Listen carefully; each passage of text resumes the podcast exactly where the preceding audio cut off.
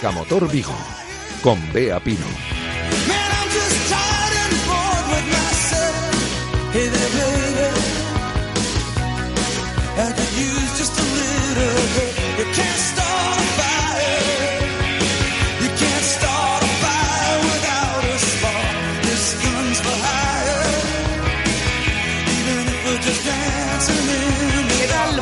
Tardes, bienvenidos un viernes más, hoy 22 eh, del 5 de 2015, así que queda muy bien dicho. Vaya calor que tenemos hoy en Vigo. Bueno, que se cae todo, o sea, estamos en previa electoral. Pedro Freire, buenas tardes. Buenas tardes. Radio Motor, ¿eh? espacio para el motor, casi, casi, casi ahogándonos en este estudio, pero bueno, estamos aquí, que es lo importante. Estamos aquí, en bañador hoy casi, pero bueno, bien. Dando la bienvenida al verano. Yo siempre saludo a. Pedro aquí al principio del espacio de motor. ¿Por qué? Porque hoy he tenido que literalmente casi ir a buscarle a Portugal. Porque casi que no viene hoy, Pedro. Está con media cabeza, de hecho, pensando en Portugal y en el rally que tenemos allí, ¿verdad? Llevo todo el día pensando en estar en Portugal, tenía que estar allí ahora mismo chupando polvo, y, pero bueno. estoy Pero queda de bien, estar- Pedro, di que estás encantado de estar Por aquí, que no pasa estoy nada. encantado de estar aquí, ya lo sabéis que sí.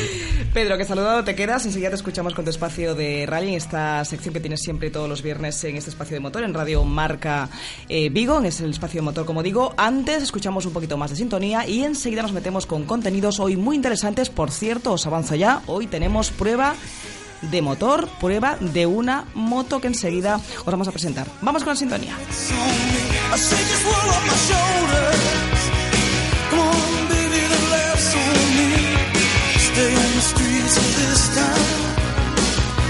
Comenzamos con esa sección de noticias y curiosidades que siempre nos gusta comentaros como resumen un poco de semana. Curiosidades, como decía, fijaos lo que os voy a contar. Según un estudio hecho por una aseguradora aquí en nuestro país, en España, los conductores de más o menos 40 años, rondando esa edad, son, somos los que más kilómetros al final de año hacemos. Fijaos lo que os cuento. Eh, un más o menos un 18% eh, dan, dan o damos, los que rondamos esa edad, un 18% menos de partes que los que, por ejemplo, rondan los 30 años, así que somos un poquito más cautos al volante. El tre- 53% de conductores de entre 20 y 25 años conducen coches, eso sí, más económicos o también coches, bueno, pues de segunda mano.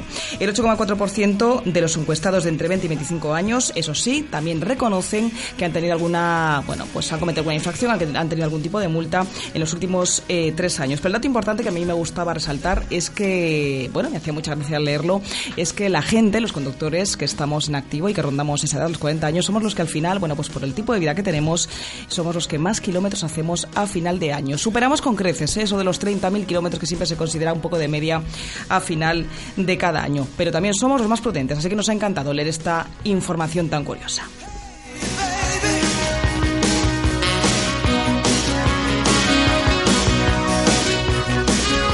Bueno, y otra curiosidad que os cuento es que en España sabía yo que lo éramos así, pero seguimos siendo un país reacio a los coches con cambio automático. Fijaos que es una conducción que en concreto a mí particularmente me encanta, creo que es mucho más cómoda, mucho más ágil, mucho más eficiente y que ahorra además combustible, pero nos sigue costando al mercado español el hacernos con este tipo de vehículos. En cualquier caso, el dato lo dice todo y es que fijaos, solamente el 10% del parque automovilístico español pertenece a coches con cambio automático. Es verdad que esta cifra, eh, las pe- perspectivas son que se duplique en los próximos años porque sobre todo van a llegar innovaciones en todas, en casi todas las marcas de automóviles que van a hacer, eh, bueno, pues que esos cambios automáticos cada vez sean más eficientes y sobre todo que aporten al conductor, al posible comprador de esos coches, bueno, pues reducción en los consumos que es lo que más anima a la compra de estos vehículos. Pero seguimos siendo en España muy, muy, muy reacios al cambio automático. Leían esta información estos días que hay una frase que decimos mucho los conductores españoles, eso de que, bueno, que a mí me gusta conducir el coche y no que el coche me conduzca o me lleve a mí. Así que creo que muchos nos aplicamos ese cuento y, con razón. Hace, hace, hace antes el gesto así con la mano, no sé si porque tengo tengo razón con lo que estoy diciendo o porque saluda aquí a nuestro querido Manolo que ahora os voy a presentar. En fin, bueno, que hay que animarse con los cambios automáticos en los coches. Vamos con más cosas.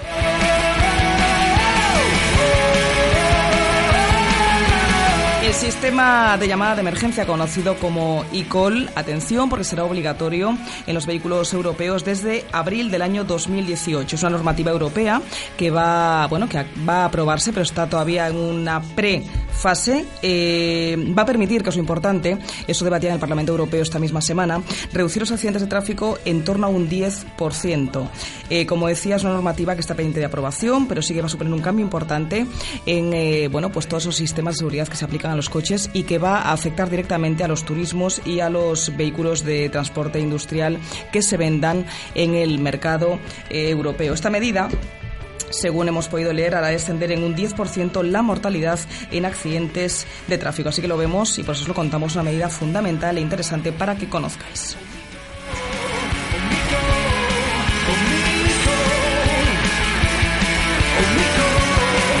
Y hablamos de motos porque las ventas de ciclomotores, de motos, crecen un 18% en los cuatro primeros meses de este año 2015. Atención porque solo en abril, en el mes de abril, las ventas crecieron un 14,6% en comparación con el mismo mes del año anterior, del año 2014. Eh, las ventas de ciclomotores crecieron en concreto un 13% durante los cuatro primeros meses. Un dato que nos parece interesante, que nos gusta contar y que anima a que el mercado se reactive, al igual que pasa en el mercado de coches, con esas ayudas que siempre, de las que siempre hablamos, siempre estamos atentos, como son el plan eh, de ayuda, el plan PIBE, que ya está en su fase número 8 y que os contábamos hace unas eh, semanas que se volvía a aprobar. Ahora sí, os pongo un poquito de publi, casi nada, y enseguida nos metemos con esa prueba de moto. Radio Marca, la radio que hace afición. Concello de Vigo informa. Convocatoria aberta programa municipales de axudas extraordinarias a familias para gastos de aloxamento, suministros e alimentación 2015. Presentación de solicitudes ata o 9 de xuño. Podes consultar as bases no tabuleiro oficial de anuncios da Casa do Concello, nas unidades de traballo social UTS e na páxina web do Concello de Vigo, vigo.org. Ahora tenemos minis nuevos de ocasión, Cooper S, también eso, servicio postventa, tienda mini, accesorios originales, exposición mini. No puedo más. Todo el mundo Mini lo encontrarás en la Mini Week de Celta Motor. Ven a Vigo la semana del 25 al 30 de mayo y descubre todo el mundo Mini de descuentos. Más información en Mini Celta Motor, Vigo.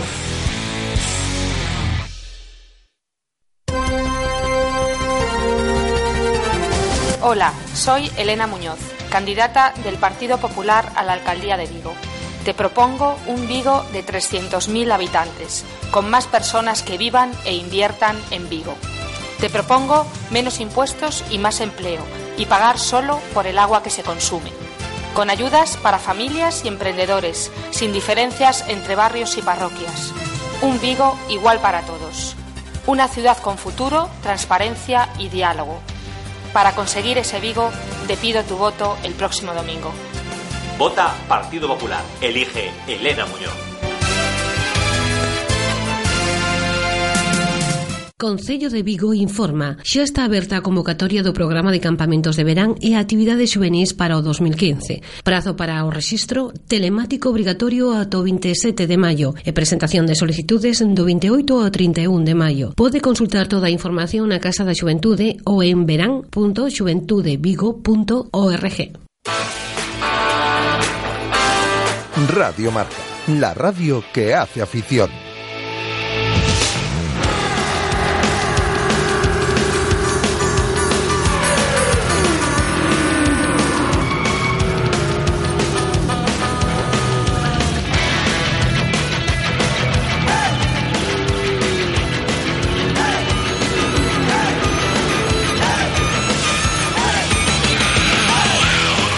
Bueno, ya os decía yo al principio de, esta, de este programa de motor de este viernes, que no es un viernes cualquiera, es un día, bueno, pues caluroso, con sol, un día bonito, un día alegre y para mí un día especial, porque tenía yo muchas ganas de inaugurar sección, sección de prueba de motos, en este caso, que es la que hoy vamos, bueno, pues a inaugurar, a darle el pistoletazo de salida.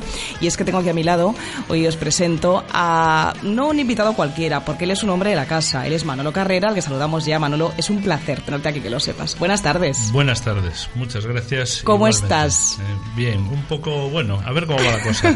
A ver si arranca la moto. Pues estás tranquilísimo. Me decía un ratito, hace un ratito, Manolo, ojo, es que estoy nervioso porque, a ver, hoy es el primer día tal. Digo, está sentado aquí tranquilamente, está encantado de la vida y vamos a hacer fenomenal. Sobre Bueno. todo, ¿sabes por qué, Manolo? Porque eres un apasionado de las motos y Sí, cuando una cosa es que gusta, ¿eh? Sí, sí, son muchos años, desde 12, 14 años que empecé con esto de las motos y bueno... O sea, algo- que naciste algo con la moto a cuestas, poco Sí, sí, menos, ¿no? Sí, exactamente. Pues tú mira qué cosa más buena, el que traigas la pasión de las motos a contarlo, aquí, a compartirlo con la gente, a todos, con todos nuestros oyentes que qué mejor que eso, digo yo, más fácil imposible. Imposible que haya algo mejor. que Pues ya está. Tú fíjate cuando llegues a casa y digas, no, tengo un nuevo trabajo, es que tengo que irme a probar alguna moto que otra, y como no me gustan nada, Sí, ¿eh? Va a ser un gran esfuerzo para mí todo Horrible, ¿eh? semana, todos ¿eh? los viernes. ¡Qué horror!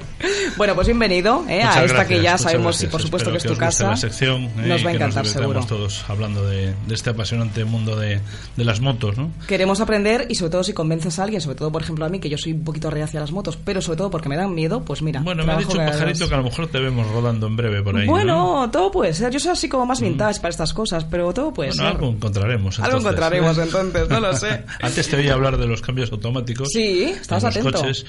Y bueno, recuerdo en mis épocas de concesionario, tenía un jefe que siempre argumentaba algo demoledor para vender cambios ¿Ah, sí? automáticos, que era comparable al mando a distancia de la tele. Una vez que lo tienes, eh, no vuelves Ya a no puedes vivir una sin tele él. sin mando a distancia. El cambio automático en el coche es exactamente igual. Bueno, pues me alegra mucho que cuentes esto porque porque hay mucha gente que, como estaba contando yo con esta información tan curiosa, es y es que en España somos reacios todavía a esto y yo no puedo entenderlo porque tú me das la razón y cuando pruebas un coche automático, efectivamente, la conducción con manual, bueno, pues es un paso atrás al Estados final. Unidos es la referencia, ¿no? Yo creo que Pues llevan unos 50, 60 años o más con cambios automáticos y por algo Por algo será, ¿no? Efectivamente. Sí, sí, si es que es mucho más cómodo, mucho más eficiente, como decíamos, más cómodo, más práctico, eh, te cansas mucho menos. Bueno, ya no te digo nada en ciudad, que hay que estar todo el día, ¿no? Sí, sí, vamos, es En precisamente atascos y donde todo más se esto. utiliza es en ciudad, Claro. no en carretera, como la gente cree. Pasa que los expertos, los puristas de esto, de la velocidad de los rallies, no miramos a nadie. A que tenemos aquí en nuestro estudio a Pedro, eh, a nuestro experto en rallies, se queja verdad, de esto porque dicen que no. Lo de Pero Pedro bueno, más que- en fin, no abrimos debate si queréis con esto, ¿eh? No hay problema. Yo, cuando a lo mejor tenga vuestra edad, que oye, ya sé que estás muy joven, pero Le cortamos el micro Andrés, por favor, si eres tan amable. yo por hoy no- es que no me gustan los coches automáticos, prefiero los coches manuales. Yo creo que lo disfrutas mucho más, aprovechas mucho más el motor. Vamos a ver, te lo digo por lo que he probado. Este fin de semana pasado, por ejemplo, estaba probando en el circuito de Braga unos varios Porsches, ¿no? Hemos andado, un- bueno, había de todo, ¿no? Había manuales, Ujú. había Tritonic, había los, los Porsches con los PDK. Y la verdad que me quedo con el manual. El cambio PDK es rapidísimo, es, parece un cambio secuencial. El Tritronic es como un cambio de un Audi, eh, no sé, no. Sí, el pero es que el es mucho manual. más lento Bueno, quizás es la referencia porque se ha quedado, es verdad, que se hace lento manual. para gente además que, que buscas mucha, bueno, pues mucha salida en un coche, ¿no? Como es en, en Yo lo disfruto más. pero- Esto es por opiniones también, ya sabes cómo es. Hay quien prefiere unas cosas y quien prefiere otras. Yo, mi opinión, a mí me gusta lo manual.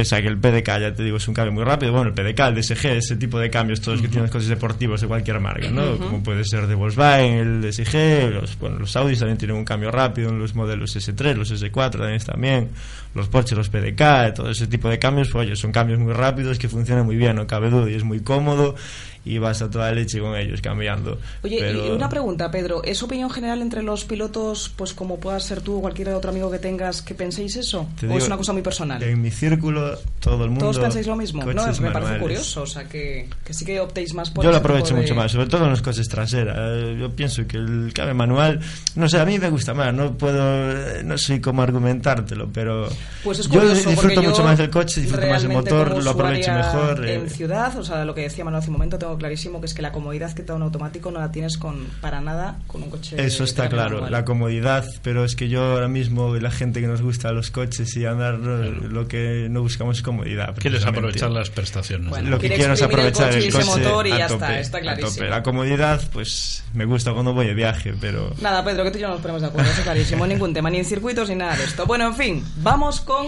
las motos, Manolo, que hoy nos ocupa este tema. Hoy abrimos sección, como digo, esa prueba de motos. ¿Y con qué nos vamos a inaugurar? ¿Qué nos Bueno, vas a traer con hoy? una marca, como no podía ser de otra manera, mítica, ¿no? Como es BMW, que por allá en 1922 fabricó su primera moto, el modelo R32, Casi nada, madre y mía. ya hasta la fecha, ¿no?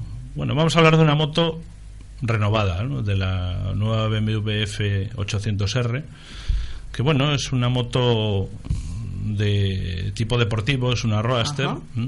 Han aumentado un poquito su potencia en dos caballos, ahora tiene 90 caballos. También hay la versión o, la- o el kit de reducción de potencia para aquellos que tengan el, el primer carnet de moto. Bueno, es una moto eh, sobre todo muy cómoda de conducir, una moto súper ligera y que la han mejorado con una horquilla invertida y con una serie de sistemas eh, electrónicos, algunos de fábrica, otros opcionales, que bueno, pues la han convertido en una moto eh, para todo tipo de, de perfiles. Tanto la persona que lleva muchos años conduciendo o andando en moto, como aquellos que quieren iniciarse. Y también, por supuesto, para, para las chicas, para las mujeres, ¿no? Porque, Sobre todo el tema del peso que dices, ¿no? Que sí, sí, es una moto ligera. y sobre todo que está muy equilibrada, ¿no? Han mejorado además la distancia al suelo, han eh, adelantado las estriberas unos eh, 10, 10 milímetros, también han, han bajado un poquito eh, estas estriberas, con lo cual la, la posición de conducción es, es más relajada, es, es más cómoda, ¿no? Bueno, y además, como comentaba antes, el asiento tiene menor altura y por lo tanto el acceso al, al- el- al suelo es muchísimo mejor, ¿no? Bueno, luego eh, resaltar que es una moto que el par motor lo da muy muy pronto, con lo cual, pues bueno, para ciudades como Vigo, que tenemos aquí Las cuestas que las tenemos. cuestas, la cruz de, de las cuestas, siempre tener el par más cercano al arranque, pues nos hace tener una conducción mucho, mucho, claro. más, más cómoda, ¿no? Y bueno, y luego en general pues ha cambiado su foco, que ahora tiene un, un foco mm, de otra disposición. Antes tenía un foco más pequeño y otro más grande para corta y larga. Bueno, pues eh, digamos que se ha actualizado eh, con mucho la moto, ¿no? Principalmente. Y luego, bueno, pues los sistemas electrónicos, tanto el ESA como el ASC y el ABS que viene de fábrica, ¿no? Pero muy importante el caso del ESA porque es la primera moto de BMW en estas cilindradas o que ahora sí sí lleva esa opción que es tan práctica a la hora de regular las amortiguaciones. ¿no? Tiene tres tipos. que es- Explícalo porque habrá mucha gente, Sí, por bueno, ejemplo yo, que a lo mejor no sabemos hay, exactamente de qué hay las tres opciones que es eh, el poder tener una conducción deportiva, una Ajá. conducción eh, normal o ya directamente una conducción confort. Bueno, como ¿no? nos pasa en los coches, ¿no? Que puedes Sí, adaptar el tipo sí, de conducción que quieras. Exactamente lo mismo, ¿no? Y luego, pues bueno, caja de cambios normal, seis velocidades, las dos primeras más cortas y, bueno, pues eh, insisto, resaltar que ha cambiado estéticamente mucho, en potencia no ha habido grandes cambios y, bueno, pues eso, el que alguien piense en una moto con un, un acceso a un precio de a partir de 9.100 euros es una forma de acceder a- a- al mundo de, de las motos de carretera sin ser eh, una moto, pues como comentábamos antes, muy pesada o muy incómoda para la ciudad. Es una moto perfecta para trabajar, ¿eh? o sea, para ir a trabajar todos los días. Con lo cual, pues bueno. Pregunta que te hago desde mi ignorancia en el mundo de las motos. ¿Es una moto que se podría comprar a alguien, por ejemplo, que no se ha iniciado, o sea, que se quiere iniciar en el mundo de las motos sin haber tenido antes, Sí, bueno, sí, pues sí, el pasado motero? Sobre y todo una porque moto es para una no moverse moto, en coche. sí, es una moto muy ligera. Entonces, pues bueno, por posición de conducción, que no requiere esfuerzos, no requiere fatiga, eh, perfectamente. Y, e insisto en que es una moto muy muy adecuada para las chicas, ¿eh? que a veces tenéis miedo a meteros en el mundo de las motos de marchas, Sí, pues cierto. porque la- se recuerda a las típicas motos súper pesadas, que no hay que las mueva, Claro. y en este caso es todo todo lo contrario. ¿no? Muy fácil y ágil. Además, hay una cosa muy importante que cada vez hacen más las tiendas de motos o los concesionarios de motos, que es tener unidades de prueba. Claro, Aquí, en este caso, el que quiera probar esta moto puede ir a Celta Motor y Ujú. allí, bueno, pues hablando con Juan, eh, el vendedor de motos de, de Motorrad, de BMW Motorrad, tienen varias unidades de prueba, por lo, por lo Bueno, tanto pues pueden... fundamental ¿no? eso, fundamental porque al final eh, es la forma de acercarte, de tocar el producto, de probarlo y Claro, decidir y al sobre final todo no voy a decir más cosas de hacer. la moto para que la prueben, joder, porque si no... Para no exprimir eh, todo, claro, ¿no? No, pero está bien que tú que la has probado ya y gracias a Celta Motor, como estamos diciendo, has podido experimentar sensaciones y moverte por Vigo y saber un poco, bueno, pues qué sensaciones te ha dado. Oye, que lo cuentes y que animes a la gente que quiera, que quiera bueno, pues hacerlo así, montarlo. Yo estaba viendo hace un rato en tu iPad las, las fotos, te pedí que me enseñases un poco Sí. las fotos de esta moto y te comentaba fuera de micrófonos que es una moto o un perfil de motos, así sin saber, que yo estoy viendo últimamente esa y otras muy similares por la calle. No sé si hay una especie de moda con este tipo de estética de moto, pero es una moto eh, que, como bien decías, no es la voluminosa que llevan los moteros de toda la vida, ni la Vespa pequeñita, o ese concepto de scooter, eh, pero es una moto que se ve cada vez más. ¿Es así? Sí, es una moto polivalente. Al final lo que se busca es que tengas una moto en la que puedes ir a trabajar todos los días, pero que el fin de semana, si te quieres ir Es divertida, ah, de claro. fin de semana de moto o de la Claro. típica salida que hemos hecho todos los que llevamos Sí. andando muchos años, de irte a hacer eso, pues un par de horas, es perfecta. para polivalente. Sí, perfecto. y además por eso, porque tiene un motor súper agradable sin ser grandes cilindradas, pero que no se queda corta como puede ser una 500 Claro. o una 600, es una 800, un motor muy equilibrado, insisto, ¿eh? para, para ese tipo de, de moto que buscamos para todos los días. ¿no? Pues te voy a decir una cosa. Yo no sé el resto del público que nos está escuchando, nuestros oyentes, pero a mí me has medio convencido para a lo mejor intentar probarla. Fíjate lo que te digo. Y eso que a mí las No lo dudes, probarla, miedo, ¿eh? probarla porque sorprende. ¿eh? O sea que a cierta motor hay que acercarse, ¿no? Habrá Para que nos dejen probarla. tendremos que ir por ahí. Por Juan hay que preguntar. Sí, sí. Bueno, pues Juan, si nos está escuchando, ¿eh? va a tener aluvión ahí de, de- de- de petición de pruebas.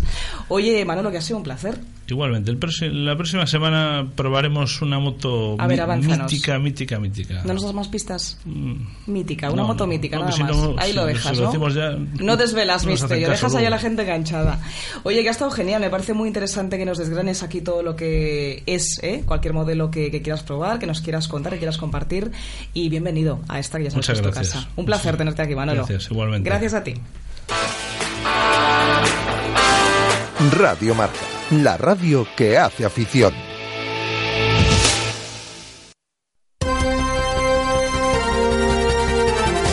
Hola, soy Elena Muñoz, candidata del Partido Popular a la alcaldía de Vigo. Te propongo un Vigo de 300.000 habitantes, con más personas que vivan e inviertan en Vigo. Te propongo menos impuestos y más empleo, y pagar solo por el agua que se consume. Con ayudas para familias y emprendedores, sin diferencias entre barrios y parroquias. Un Vigo igual para todos. Una ciudad con futuro, transparencia y diálogo.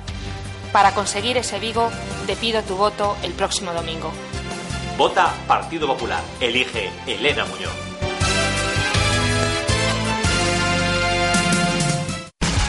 En Lua Gráfica te ofrecemos impresión de catálogos profesionales, folletos publicitarios, carteles, papelería, sobres, carpetas, tarjetas de visita, sellos de caucho, impresión gran formato e impresión digital.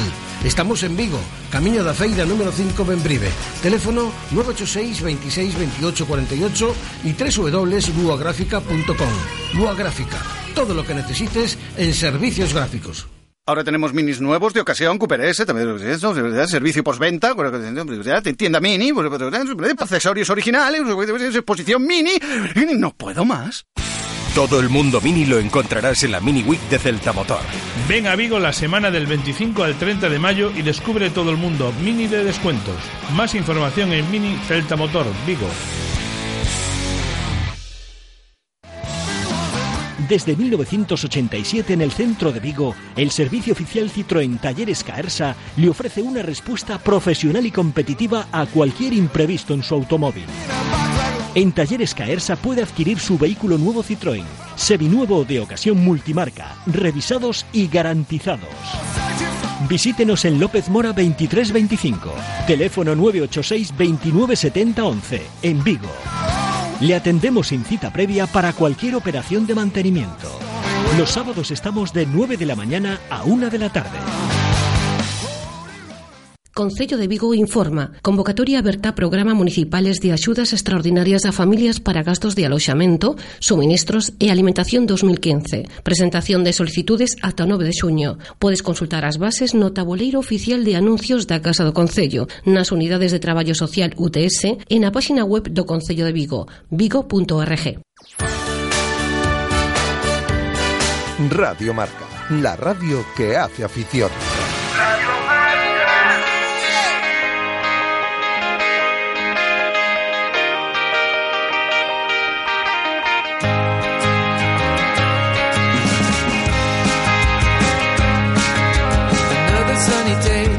Hace como dos semanitas que intenté yo tener aquí al teléfono a mi querido amigo Mario Gómez, al director de Marca Motor. No pudo ser, por otros motivos, pero hoy sí, es un viernes, ya digo yo que es un viernes soleado y un viernes de éxito este. ¿eh? Tenemos cosas muy chulas, muy interesantes, porque hoy sí que podemos saludar a Mario. Mario, buenas tardes. Hola, buenas tardes, Bea. Oye, que bien te he presentado, no es por nada, ¿eh?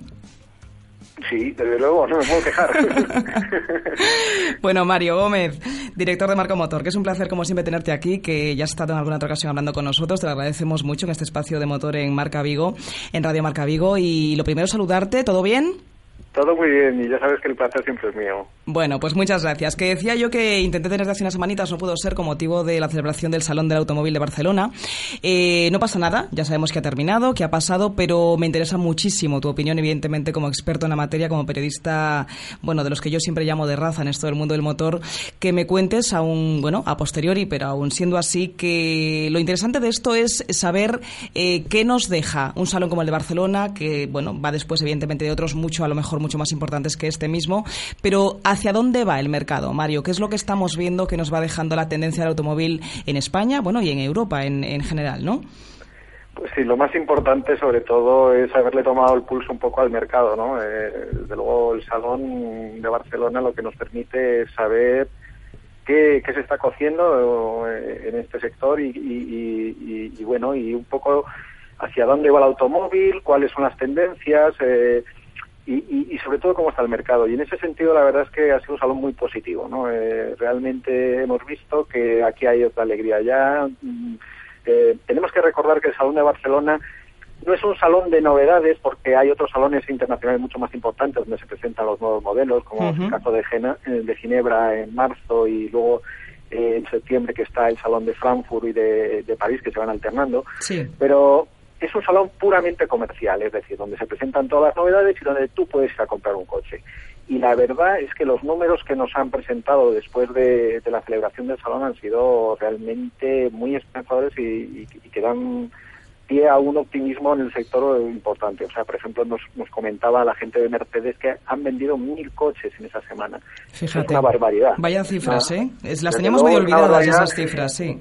Teniendo en cuenta que además eh, Mercedes son coches premium que, no todo el mundo puede acceder a ellos y desde luego eh, esto nos indica que, el mercado ya va tirando para arriba que, y que muy pronto vamos a estar en las cifras eh, que, debe estar España. Recordemos que, que venimos de una cifra de 800.000 coches vendidos eh, en plena crisis, que el mercado español tiene que estar en torno al, al millón doscientos y que gracias a los planes PIBE pues se va estimulando y la verdad es que la gente se va animando, ¿no? Ya se va perdiendo el miedo, hay más confianza y la verdad es que, que, se, que se nota otro ambiente No, completamente. no, no, es verdad lo que estás diciendo y nos encanta además, porque es cierto que hay ayudas importantísimas, bueno, por parte del gobierno en este caso, como bien estás diciendo, los planes PIBE de ayuda que tiran, ¿no?, de esta de este mercado de ventas y, y es que además eh, todo el mundo estamos pendientes, Mario, porque es que es el indicativo, yo diría que el principal para ver si la economía realmente empieza a resurgir y parece, como estás diciendo, que es así. Bueno, no en vano, Mario, tú sabes como yo que, bueno, pues el presidente del gobierno, Mariano Rajoy, se pasó por el salón de automóvil para, bueno, estar allí con los líderes de, de- de las marcas, principales marcas eh, fabricantes en España y eso es por algo. Al final la industria del automóvil mueve mucho en España. No nos podemos olvidar de que eh, el sector del automóvil mueve en torno al 10% del PIB español, o sea que Casi estamos hablando nada. de cifras muy grandes, o sea, es un sector muy potente. Eh, España es el quinto fabricante a nivel mundial, exportamos muchísimo producto y, la verdad es que es eh, imprescindible que este sector camine con paso firme porque eh, si es así, desde luego nuestra economía lo va a notar. Eh, en ese sentido, la verdad es que cada vez nuestras fábricas eh, van trayendo nuevos modelos para fabricarse aquí. Yo creo que ahora mismo ya empieza a tener otra vez buena salud el sector y el mercado además que está madurando día a día. Eh, creo que en, torno a un año o algo así ya eh, podemos hablar de cifras que, que- son las más habituales en el mercado español. Bueno, nos encanta, ¿eh? Nos encanta el escucharte lleno de optimismo, eh, hablar de una realidad, que es esa la que estás diciendo, de que sí que parece que por fin la economía tira, todo centrándonos en este mundo eh, del mercado automovilístico. Una última cosa, Mario, que quería comentar contigo respecto al Salón de Automóvil de Barcelona y que también hemos visto, y tú has visto además de primera mano en otros salones, como decías, en Europa y en el resto del mundo. Me interesa que me comentes cómo ves tú algo que yo hace nada veía como algo futurista o futurible y que ya es una realidad. Y es que el mundo del automóvil eh, está totalmente metido o de la mano de la tecnología. Los coches, es decir, son ya, bueno, pues como un smartphone, algo así, y es que hacen ya de todo a distancia. Es increíble esto, ¿verdad, Mario? Efectivamente, la verdad es que cada vez eh, la tecnología es más accesible para porque hasta hace bien poco eh, la podíamos ver solo en coches de las más altas gamas y cada vez se está incorporando a, a- a gamas ya de mm, más accesibles a, a nivel económico para la gente. Y, y es una de las cosas que sí hemos visto en el salón, eh, la conectividad, la seguridad, eh, coches que prácticamente lo hacen todo, es Sí. decir, Eh, en, en cuestión de seguridad, por ejemplo, eh, podemos ya ver muchos coches en el mercado que mantienen la distancia con el coche de adelante, que corrigen la trayectoria en caso de que se salga del carril, que eh, mantienen la misma velocidad, es el control de crucero adaptativo. Ujú. Y eso ya están incorporados en coches de, de gama media, es decir, Volkswagen Cierto. Passat, eh, Jetta, o, o son coches de, de 25 o 30 mil euros. Es decir, eh, Sí. la seguridad ya se está poniendo al servicio de, de todo el mundo y, y, bueno, esto ya es imparable. A mí particularmente, que me gusta mucho conducir, me da un poco de pena porque estamos caminando de cabeza hacia el coche autónomo. ¿no? Es cierto. Esa era la siguiente pregunta, pero yo creo que es una realidad que va a estar en nada, ¿eh? Aquí presente, es cierto. Sí, es imparable, es imparable. Todo camina un poco pues para intentar salvar vidas, eh, que cada vez la conducción sea más segura y en ese sentido pues la verdad es que se va dejando cada vez más de la mano de la tecnología pues eh, sobre todo intentar evitar eh, esas distracciones, esos errores del conductor para que para que se pueda bajar eh, el índice de siniestralidad. Bueno, eso es lo importante al final. Sí que es verdad, como estás diciendo, que se pierde un poquito el, bueno, pues la función realmente del conductor como tal, pero es cierto que si eso va y eso beneficia y el que no tengamos que lamentar tantas víctimas mortales como cada año en las carreteras españolas y de, bueno, de todo el mundo, bienvenido sea, ¿no? Toda esa tecnología y esos avances, esas ayudas al conductor.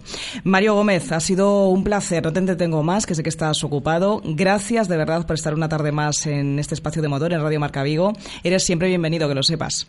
Muchas gracias, Bea. Un saludo, un, placer, beso enorme. Un beso, adiós. Puedes venirte a Vigo cuando quieras también al estudio, ¿eh? Estás invitado. Un besito grande. Adiós, adiós. Adiós.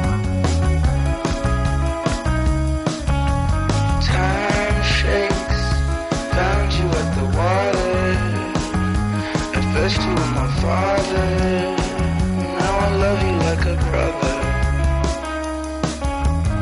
Earthquakes, shake the dust behind you. This world at times will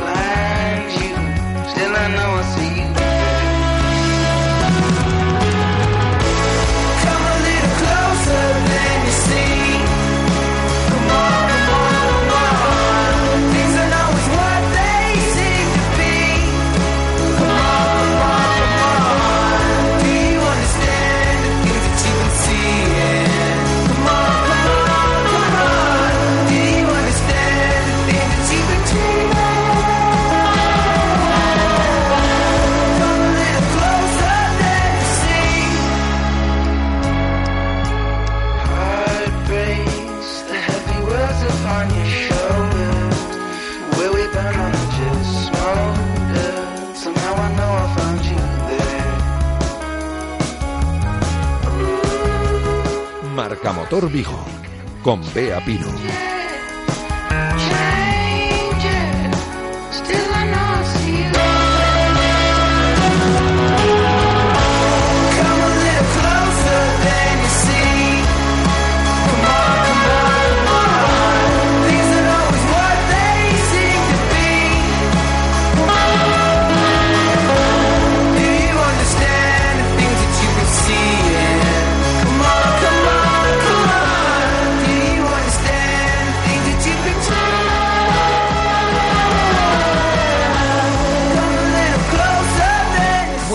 Amantes del rally, ha llegado el momento. Sí, ya está aquí, ya estaba desde el principio, pero ya le dejamos hablar a Pedro Freire. Pedro, que tienes aquí a todo el mundo reclamando la sección de rallies. Tantos, ¿eh? Forofos como tú. Aquí ¿Cómo estoy. No, no debería estar, pero aquí estoy.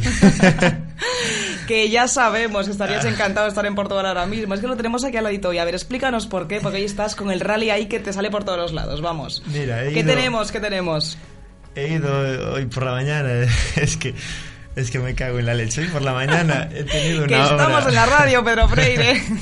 Hoy por la mañana he tenido una obra en, en Tomiño. Bueno, yo me dedico a Sí. hacer una, empresa Tú aprovecha para hacer publi, que no pasa nada, ¿eh? Venga, tira. Que, que, no, que no está aquí, en fin, espacio de publicidad. Pues nada, he tenido una obra en Tomiño hoy. Y eh, bueno, he tenido que ver un tejado, ¿no? Porque también preparamos tejados y demás. Y quieres ver que desde arriba del tejado estaba viendo el polvo del tramo de Camino del Rally de Portugal. Y dije, "Ah, Y no podías aguantarte, ¿no? puede ser, tengo que ir hasta allí. Pero era imposible. Yo de verdad es que me, me río siempre porque no sé si os dais cuenta escuchándole desde el coche, desde casa, desde donde estéis, pero yo no conozco a nadie que viva tanto el mundo del motor, el mundo del rally como este hombre. O sea, es que es una cosa tremenda, o sea, de verdad que se te nota, es que te brillan los ojos Es cuando hablas de, verdad, esto. Y además que teniendo, es que fíjate qué proximidad, es que lo Ya, veía- Es un pedazo de rally, es cierto, está aquí al ladito. Está aquí Voy al a. Monte Carlo, que queda a 1400 kilómetros a verlos, y ahora que los tengo aquí a, a 40 kilómetros escasos y no voy. Pero Bueno, bueno, pero cuéntanos, para todos aquellos, como siempre digo yo, como yo, que estemos menos metidos en el mundillo, eh, ¿qué es lo que tenemos aquí este fin de semana? Que es un plan fantástico para el fin de. eh, ¿A qué tramos pueden acercarse? ¿Hasta cuándo va a estar? Bueno, pues danos pistas porque es una buena, bueno, pues un buen plan para acercarse hasta allí, ¿no? ¿Hasta cuándo va a estar? Está ya hasta el domingo. Es decir, hoy era lo más cerquita que nos tocaba. Corrían por aquí, por los tramos de Puente de Lima y, bueno, aquí cerca Norte de Portugal. No todo el norte de Portugal. Puente de Lima, todo por Camiña, todo por ahí. Los tramos eran por ahí, es decir, al ladito mismo. Ya te digo, si veías el polvo de los Claro. tramos desde, desde donde estaba yo, desde Tomiño, desde La Guardia, desde ahí ve- veías todo el, todo el Ujú. polvo. Mañana sábado llevar un poquito más para abajo, ya son un poquito más para el sur. Pero bueno, es un plan estupendo porque yo también voy a aprovechar el sábado a irlo. Y como queda muy cerquita de Oporto, es una buena manera de aprovechar el día, irse por la mañana, bueno, por tarde. dos horas y media realmente no es nada en coche. No, queda cerquita, hombre. Y ya te digo, es un plan estupendo para quien se quiera animar. Y los tramos son eh, entre Oporto y, y España, son, son por la zona de Vilaverde, que bueno, está, está todo muy bien indicado. De hecho, cuando vas para Oporto siempre ya tienes ahí la salida de Ajá. Vilaverde. Los tramos son todos por allí y ya te digo, es un plan estupendo para irse mañana por la mañanita allí, ver un tramito por la mañana. Oye, y comer. para quien quiera acercarse y que a lo mejor no sea tan experto como tú en la materia, cualquiera, imagínate, por ejemplo, yo, o sea, está, está indicado como dices, pero yo llego allí, la zona en la que nos podemos colocar como público los accesos en los tramos, en la zona de cunetas y tal, está todo bien indicado, es fácil acceder. Hombre, vamos a ver, en la página de- del VRC, es decir, vrc.com, me parece que es, la gente tiene los accesos y el mapa al rally, se lo puede descargar desde ahí y verlo, porque si no, lógicamente le va a ser muy difícil eh, Acceder hasta el punto, ¿no? Hasta donde podamos tramo, verlo, Yo claro. he imprimido aquí unos mapas, bueno, tengo aquí impresos unas hojitas, que es con lo que me guiaré mañana, y ya te digo, sin, es que sin tener un mapa delante es imposible. Bueno, en el mapa que ya vienen horarios, tramos, zonas, y, y ya te digo, una vez llegado allí, pues hay que colocarse, como siempre, en un sitio seguro donde la GNR lo permita. Bueno, y ocasión importantísima para, y, y muy buena para ver a pilotos importantes, ¿no? De primer nivel. Por supuesto que sí, es el mundial. Están todos los todos los peces gordos allí corriendo con todos sus aparatos. O sea que- la- que vamos, ocasión única. De verlos más cerquitas, ¿no? Después pues hay que ir a Cataluña o, o bueno, ya tener que cambiar de, de país, bueno, de país, cambiar de, de península. Ahora tenemos la península. Ir un poquito más lejos, claro hay que que irse sí. fuera de, de lo que es el, el territorio. ese. Yo no sé si Manolo, que está aquí mirándonos, aunque él está hablándonos de motos, pero tú también eres aficionado, ¿te irías al Sí, plan de fin de sí. semana o no? Iba a preguntar a Pedro si es comparable el grupo B de hace tantos años como con los coches de hoy en día, ¿no? Yo sí cuando era el grupo B eh, No, era no un proyecto de no persona aún, pero los, ya solamente Oye, ver no los apro- o sea, no desaprovecha ocasión para meternos la pullita Sí, de la edad, sí, ¿te has sí. dado cuenta? Pero puedes Lo meter el pagarán, zasca, puedes meter automáticamente el zasca, querido Andrés, porque lo no le falta tiempo aquí a mi querido Pedro, oye. El otro día, volviendo de Madrid, a la altura entre Benavente y Puebla de Sanabria, adelanté al convoy de Citroën Ujú. Y eran 15 trailers seguidos Madre del equipo mía. oficial y yo decía y hay 15 gente trailers. sí sí 15 trailers Lo que mueve el equipo de rally. sí sí y yo decía hay gente que va con su coche a Dios. correr uno de esos rallies Qué fuerte. y es imposible claro cuando No, ves claro. a 15 trailers ¿Qué, qué- qué- solo equipo para técnico dos tiene? coches oficiales entiendo imaginaros no o sea es David contra Goliat mío, es no me lo puedo creer, o Sí, sea, sí, es no, no hay- tremendo. No hay más que ver las fotos. eh, eh, es que es como todo, ¿no? No hay más que ver las fotos, por ejemplo, del parque de asistencia del rally, de, de cualquier rally del mundial, ¿no? Tanto sea en Portugal como cualquier rally del mundial. Tú ves las fotos de los parques de asistencia y es que hacen auténticas naves para tener los Claro. coches. Naves de dos pisos tienen allí, por ejemplo, las de Hyundai, que es que son unas estructuras... eh, Móviles, pero que lo montan, y claro. unas estructuras increíbles. Si tú ves las fotos de hace años, de como, como comentáis de lo del grupo B, y es que las asistencias es que era, era todo mucho más rudo, era, era otra Claro, historia. claro. Eh, las asistencias había mucha asistencia remota que simplemente se iban allí con una furgoneta, cuatro ruedas, cambiaban. Ahora eso todo es que está muy desvirtuado. Ahora además es todo, eso es con todo tecnología demasiado- punta, claro. claro. Claro. Igual se refería a eso, lo de, por eso lo no, tanto no, comparaba los coches del grupo B que era Sí. vamos una auténtica animalada de coches que de hecho Y de dejaron pilotos, de, y de de- pilotos. dejaron de correr en el mundial de rallies Ah. pero bueno yo creo que hoy en día los coches que son de serie ya no es como el grupo B yo creo que son exactamente iguales no de nivel de potencia pero sí de prestaciones porque de hecho vamos Hombre, de serie no son, pero bueno. Entiéndeme, Bueno, siempre pero son coches no preparados, ser claro. un coche que ha salido de serie y, bueno, por supuesto súper preparado, pero que lo que era aquel famoso grupo B en tiempos, que eran Sí, bueno, una parten de- salvajada de potencia y de prestaciones en todos los sentidos, que yo creo que aquellos coches de aquella época daban unas prestaciones X y hoy, no siendo aquellos coches de esa preparación, sí dan ya esas prestaciones, ¿no? O sea que bueno.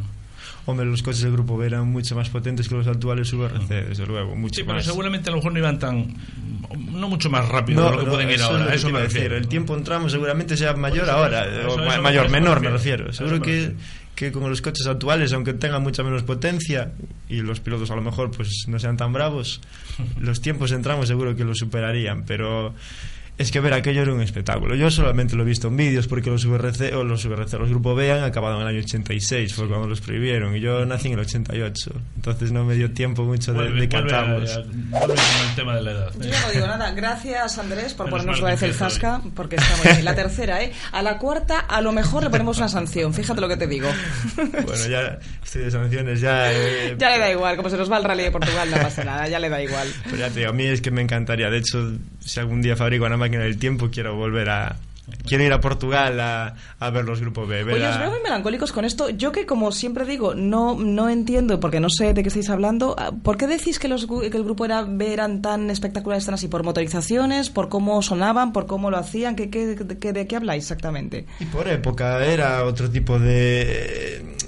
Eh, Allí llegaban los pilotos buenos, de verdad, los bravos, los que tenían lo que hay que tener. No había tantas ayudas a lo mejor como las que tienen ahora también, ¿no? Ahora Es un llegan poco más eso, que están los coches totalmente robotizados, podríamos decir, ¿no?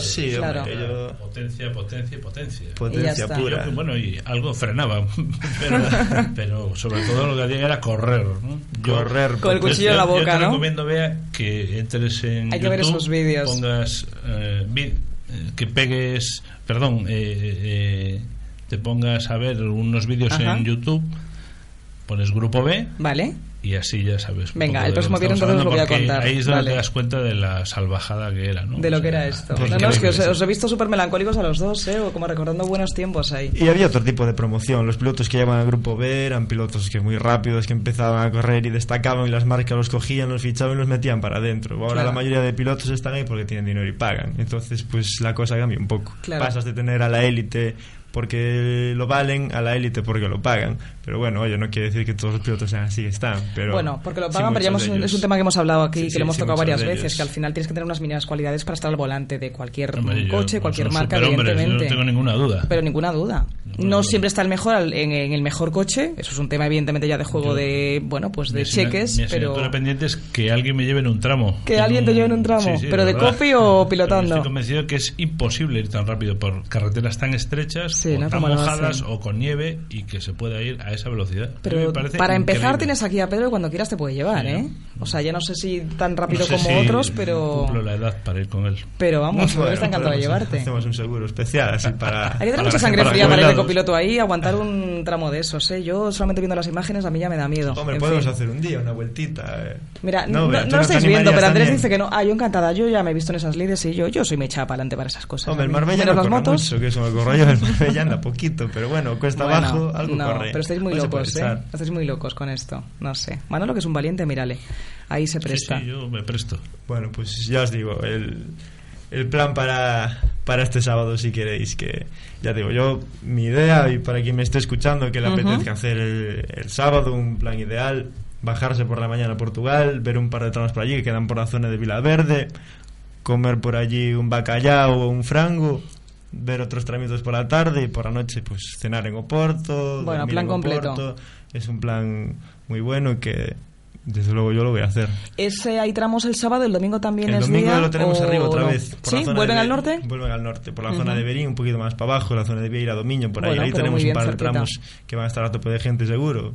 Pero ya te digo, lo tenemos, eh, lo tenemos cerquita y hay que aprovechar la ocasión. Ya sea Fíjate que yo cuando hablamos arriba. de estos temas, y pero te lo digo además siempre, eh, yo siempre llamo a la, a la prudencia, a la precaución, porque desgraciadamente siempre tenemos que escuchar algún tipo de accidente, que no siempre pasa, pero que la gente que vaya, que yo entiendo que es gente aficionada, que se lo conoce perfectamente, pero por favor, insistimos, pero que es importante el que se cumplan las normas, las indicaciones de la gente que está, bueno, pues eh, delimitando esas zonas acotadas donde puede estar el público, donde no puede estar, que es importantísimo, porque a veces las zonas que vosotros sabéis, de aceleración, de salida del coche, de saltos, son peligrosas. O sea que por favor que llamemos a la prudencia en ese sentido, que es importante. Volviendo al grupo B, A ver. tienes que ver los vídeos del público que había en aquellos rallies y las salvajadas que hacían. Las abaljadas, ¿no? Si lo viésemos sí, ahora. Era una cosa espectacular. Colocados en cualquier sitio, imagino. No, no, cerrando la carretera y se separaban cuando llegaba el coche. No me lo puedo creer. Sí, sí, no, o puedes sea, no pasaba más porque verlo. Dios no quería. Sobre todo en se Portugal, ¿eh? La- la- lo más fuerte era Portugal siempre. Es que Portugal hay una afición al mundo del motor, Sí. lo decimos siempre, Ah, al mundo del muchísimo. karting, los rallies, es tremendo. O sea, eso- y esa, esa imagen que me estás contando,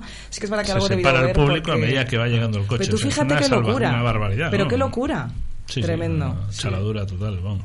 Sí, hombre, hay que, hay que apelar un poco al sentido común cuando no va a haber un rally, desde luego. Aquello, pues más que un rally, casi era una fiesta de todo el mundo que había siempre, las carreteras a tope, o ya está mucho más controlado, está, bueno, Claro.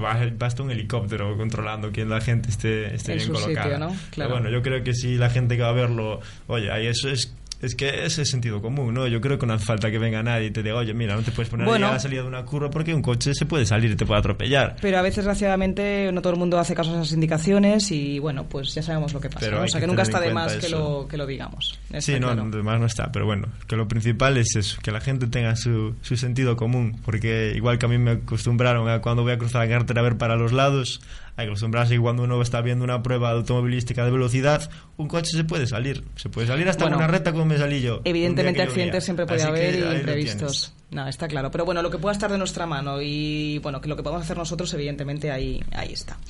Bueno, pues una más cita, cosas. una, una cita para este fin de semana, ¿eh? importante Eso, que la buena, gente no, no buena se e puede perder.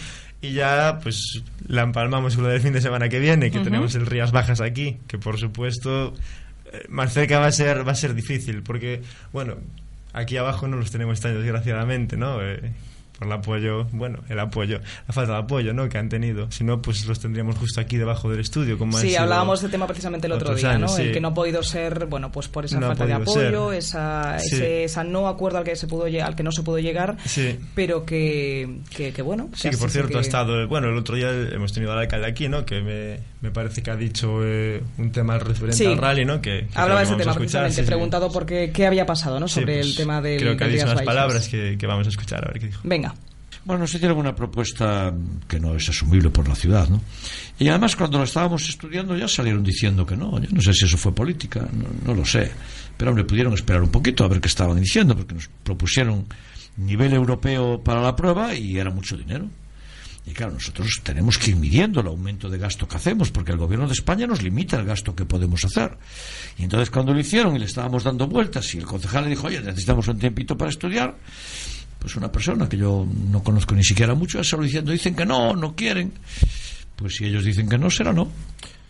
Bueno, las palabras del alcalde de la ciudad, el alcalde de Vigo, Abel Caballero, que explicaba, bueno, pues ese no acuerdo o esa no negociación que, que, bueno, pues no ha permitido que el Rías Baixas podamos disfrutarlo en las calles, en el centro de Vigo. Su explicación es, bueno, su razonamiento y la explicación que, que nos gusta haber escuchado y ya está. Lo bueno de esto es que escuchemos las dos partes, que al final se pueda sacar algo de provecho para posibles futuras negociaciones y que volvamos a poder tener y disfrutar el Rally Rías Baixas en Vigo. Bueno, pues si tiene que ser así, será perfecto para todo el mundo, ¿no? Eso es lo importante, claro que sí. Hay que, que hay que ver más allá y ser optimistas. A ¿Por ver qué si no se va a por llegar a un acuerdo? Claro que sí. Si por lo menos nos cede el dinosaurio para poder calentar ruedas alrededor de él, hacemos unos trompos. Con lo bonita que está dejando la ciudad, con lo bonita que está quedando Vigo, madre mía, por Dios. supuesto.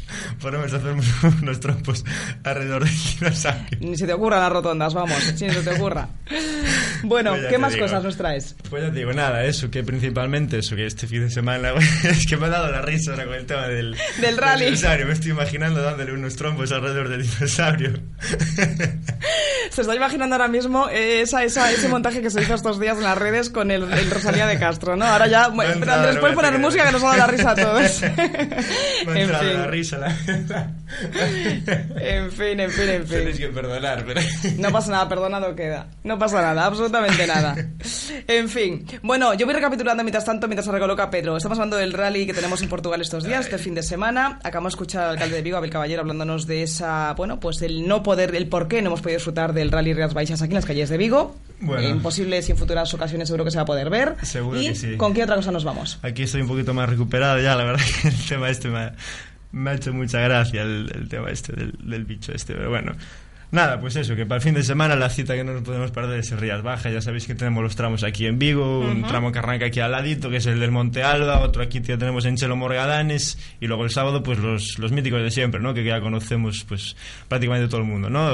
Las Nieves, Fornelos, en fin, eh, todos los tramos que se llevan hecho, pues prácticamente en estas últimas ediciones, pues, pues sí que son los mismos, ¿no? Y, y como siempre, pues disfrutaremos de, de pilotos, pues como Vallejo, con los Porches, en fin un montón de Mitsubishis, un montón de copas, como son la Clio R3T, la Evo Cup, la Copa de Ace Sandero, que a mí me hace mucha gracia, porque son coches así tipo de, de serie que tampoco andan ni para atrás, tipo el Marbella, pero que son gente muy rápida la que corren ellos. Eh, tenemos un montón de pilotos eh, conocidos y buenos que, que salen en esta Copa. Y luego, pues la Copa SR que ha hecho Alfonso Salgueiro, que la verdad que está muy interesante también, de tres pruebas que puntúan aquí en el, en el Nacional.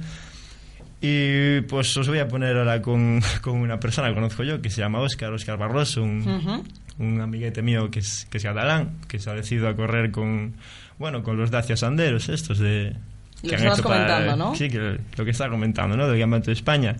Y que seguro que nos informa el mejor. Porque ya te digo, a mí es que estas copas de los coches, estos pequeñitos, me hace, me hace un montón de gracia, que son como la Suzuki. Porque son coches que corren muy poquito, que aparentemente no dan, no dan espectáculo, ¿no? Si los ves en, en zonas así, pues que a lo mejor sean rectas, eh, subidas, yo qué sé. Pero si los ves en bajadas, son coches que, Que aunque anden poquito, van- divertidos y van muy ágiles al rápido. final, La ¿no? gente está corre mucho, Pero te he ¿eh? entendido que son coches que no están modificados, que salen como si fuesen de serie, o sí, sí que están, están mejorados, imagino. Te Claro. lo van a contar ahora. Que nos lo cuente entonces Oscar. ¿no? Oscar, Muy buenas, ¿qué tal? ¿Cómo estamos? muy buenas, ¿cómo estamos?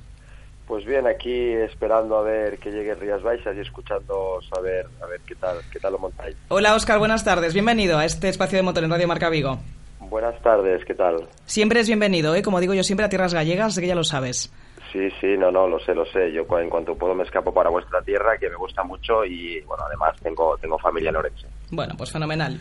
Oye, Oscar, eh, para que la gente sepa un poco, ¿qué, ¿qué parten estos coches, estos Dacia? Porque, claro, la gente los va a ver por los tramos y va a decir, ostras, ¿y esto de, de dónde salió? ¿Qué, qué coches son? ¿Qué, qué llevan? Bueno, esto, esto, vamos a ver, esto no deja de ser un coche, tú mismo lo has dicho hace un momento, un coche totalmente de serie, en el que se le ponen las medidas de seguridad eh, que realmente se requieren pues para correr rallies y, y realmente no llevan nada más, eh, una suspensión un poco más deportiva pues para hacer el coche un poquito más ágil y, y ya está, y tal como ves un coche, un Dacia Sandero de calle que tiene 75 caballos, pues con eso, pues con eso salimos a correr, la verdad. Y buena pelea que tenéis. Yo es, bueno, tú no has tenido muy buena suerte en, en Córdoba, pero la verdad que una pelea la tenéis asegurada y aunque los coches corran tan poquito, pero Sí, se, sí. se va rápido, ¿eh? Sí, eh, también lo has comentado. eh, evidentemente, el que quiera ver estos coches en una recta o en una subida, pues, pues, pues la verdad no, no tiene ningún tipo de espectáculo. Pero en cuanto el coche, eh, pues coge una bajada, pues es bastante espectacular. Espectacular porque es que no, no te puedes permitir frenar en ningún momento y eso hace que, pues la pericia del piloto, eh, pues, eh, pues, pues valga más que en otro tipo de, otro tipo de vehículos. Y como, y como dices, hay, hay y creo que va a haber una gran pelea ya que hay pilotos de, re- de reconocido nombre, ¿no? Y pilotos muy buenos que, que quieren luchar por el campeonato y darle darle sitio en el campeonato de España a esta copa que el año pasado intentó Renault eh, entrar con ella, tuvieron poco poco éxito y este año a través de, de ARC y Raceline eh, con una beca que han impulsado a nivel privado, pues bueno, hemos conseguido tener más coches, ¿no? Uno de ellos el mío. Sí, pues aparte, creo, si no me equivoco, lleváis también ruedas de calle, ¿no? Bueno, estamos ahora mismo en un punto en el que el año pasado eran ruedas de calle, este año eh, han cambiado, han puesto un semi-slick, ¿vale? No deja de ser una rueda con la que puedes circular por la calle, ya que no es un moldeado totalmente, pero bueno, la carcasa, el neumático es más de competición. Esto lo han cambiado, que, eh, bueno, desde mi punto de vista creo que, bueno, mientras todo sea igual, que es lo que de lo que parte una, una copa, pues está bien. Pero bueno, eh, con un neumático de calle creo que era suficiente y hace el coche más espectacular, la verdad. Oscar, me preguntan por aquí, ¿eh? ¿sale muy caro correr una copa de este, de este tipo con, los, con estos coches? Bueno, eh, como te digo, a través de RC y Raceline, eh, pues han conseguido una beca, ¿no? Una beca tal cual como que ellos, eh, el coste de hacer correr un coche de estos creo que está alrededor de unos 22.000 euros toda la temporada en el Campeonato de España. y ellos eh, con, con patrocinio, dinero, dinero que han conseguido a base de, de trabajo, de buscar mucha gente, hablar con mucha gente, pues eh, eh, a cada piloto nos sale 6.000 euros toda la temporada, incluido inscripciones, coche, eh, ocho neumáticos, eh, gasolina, asistencia, traslado. Bueno, eso es O sea, muy que- asequible, Oscar, está muy bien lo que estás diciendo. Claro, claro, esto- Claro, no, claro, no, yo, yo creo que estoy segura, Oscar, que muchísima gente la que está escuchando ahora mismo dice, oye, pues casi que me animo, ¿no? Porque fíjate lo primero que has dicho, los 22.000 que has dicho en un primer momento, si esa parte, parte de ellos se- se financia por esa beca de la que estás hablando, Claro. al final el gusanillo se lo puede quitar cualquiera, ¿no? El que tenga afición por el motor. Claro, claro, o sea, estamos hablando de que por, por un módico precio, no, o sea, por un regalo, se Sí, puede decir. gustándote Eh, eso, Claro, es asequible, no te gustándote arruinas, vamos, con eso. No, no, aparte de que, bueno, que creo que es, es un buen lanzamiento. O sea, Claro. digamos que se puede considerar, y ojalá sea así, el primer escalón del Campeonato de España. Ojalá consigamos que este año sea un todo un éxito, el año que viene pueda continuar y tenga Ujú. mucha continuidad, porque porque da, mm, da puertas abiertas a cualquier persona Claro. creo que incluso de cualquier nivel económico para poder hacer lo que nos gusta Claro. y, y- y en un nivel pues muy muy grande no Claro, por lo menos planteártelo. Eso es, el que ya no veas un impedimento inalcanzable el, el tema económico, no esa barrera que Claro. muchas veces es una cantidad, por ejemplo, como 22.000 euros que has dicho en un principio. efectivamente Muy efectivamente, Sí, es una, es una copa asequible, la verdad. Yo me he quedado sorprendido también de lo, de lo que me ha contado, de lo que me ha contado Oscar. Pues fíjate, eh, hasta tú mismo puedes hacerlo, claro que sí. Es una cosa más que puedes hacer. Me parece muy divertido lo que estáis contando, ¿eh? me parece eh, atractivo lo que estáis diciendo. Es una modalidad que yo no conocía. El hecho de que contéis que en esas bajadas hace falta muchísima pericia al piloto, como decía Oscar. El ver Claro. cómo saca el máximo partido a un coche en el que tienes que frenar lo menos posible para a- a- bueno, aprovechar su potencia después cuando vengan las subidas, ¿no? Sí, me por parece supuesto. muy interesante. Oscar además ya tiene experiencia. Viene, Oscar ha corrido también la Swift cuando la he corrido yo. De hecho, yo lo he conocido Sí. allí, hemos sido compañeros. Y, y Oscar ya sabe cómo va esto. Esto es eh, tirarse para abajo y, y tonto el Sí, sí, último. aquí- Pues ahora tendremos Efectivamente, ocasión, sí, sí, claro que sí, de veros en, en el Rías Baixas, Óscar. O sea que, que bienvenido, por supuesto que estás aquí. Me esperamos poder disfrutar con tu presencia y que, nada, lo que nos queda es desearle muchísima suerte, ¿vale? Para que todo vaya bien. Oscar, Pues- te veo por aquí. muy bien muchísimas gracias a vosotros Gracias por contarnos todo, Óscar. Un saludo. gracias Un Hasta saludo, luego. un abrazo. Radio Marca, la radio que hace afición. Concello de Vigo informa. Xa está aberta a convocatoria do programa de campamentos de verán e actividades juvenis para o 2015. Prazo para o rexistro telemático obrigatorio ata o 27 de maio e presentación de solicitudes do 28 ao 31 de maio. Pode consultar toda a información na Casa da Xuventude ou en verán.xuventudevigo.org. Desde 1987 en el centro de Vigo, el servicio oficial Citroën Talleres Caersa le ofrece una respuesta profesional y competitiva a cualquier imprevisto en su automóvil. En Talleres Caersa puede adquirir su vehículo nuevo Citroën, seminuevo de ocasión multimarca, revisados y garantizados. Visítenos en López Mora 2325, teléfono 986 2970 11, en Vigo. Le atendemos sin cita previa para cualquier operación de mantenimiento. Los sábados estamos de 9 de la mañana a 1 de la tarde. Clínica de Fisioterapia y Osteopatía, Sanare. Especialistas en lesiones deportivas, problemas de hombro y cervicalgia.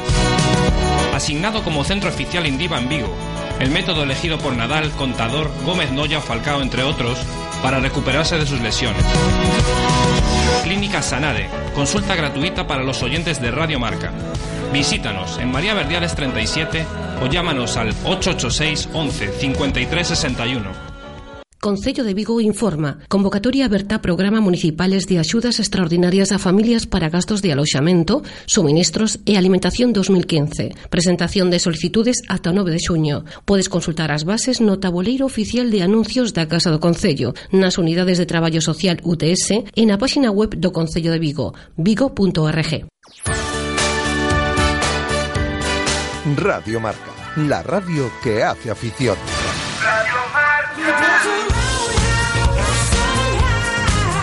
Bueno, pues nos quedamos sin tiempo, Pedro. Yo lo digo con tristeza, pero me encanta porque, como dice aquí Manolo, que es muy sabio en estas cosas, eso es buen síntoma, ¿eh? Que se nos quede corto el tiempo. Bueno, hay que ampliarlo un poquito. Bueno, pero hemos siempre. hablado un poquito de todo, así breve, pero conciso y, y resumido, que es que importante. Que, muchas gracias por traernos toda la información del mundo del rally. Por supuesto, sí, para la semana mucho más. Cuidadito en Portugal, ¿eh? Colócate bien, ¿vale? Que no te pueda la pasión, Y que ¿vale? No me, y que no me multe la GNR. Eso, lo importante. Manolo, que sigues aquí, que te- nos ha encantado tenerte aquí todo el rato, ¿eh? Que no te has ido con tu sección, te has quedado expectante aquí, He ¿eh? estado muy a gusto, muchas Qué gracias. bien, así que repetimos el viernes que viene. Ya no te libras de esto, vamos, de ninguna manera. Ojalá. A nosotros sí que nos ha gustado tenerte aquí. Gracias. A todos vosotros al otro lado de los micrófonos de Radio Marca Vigo, de este espacio de motor, gracias un viernes más. Ya sabéis, en siete días nos escuchamos. Un beso.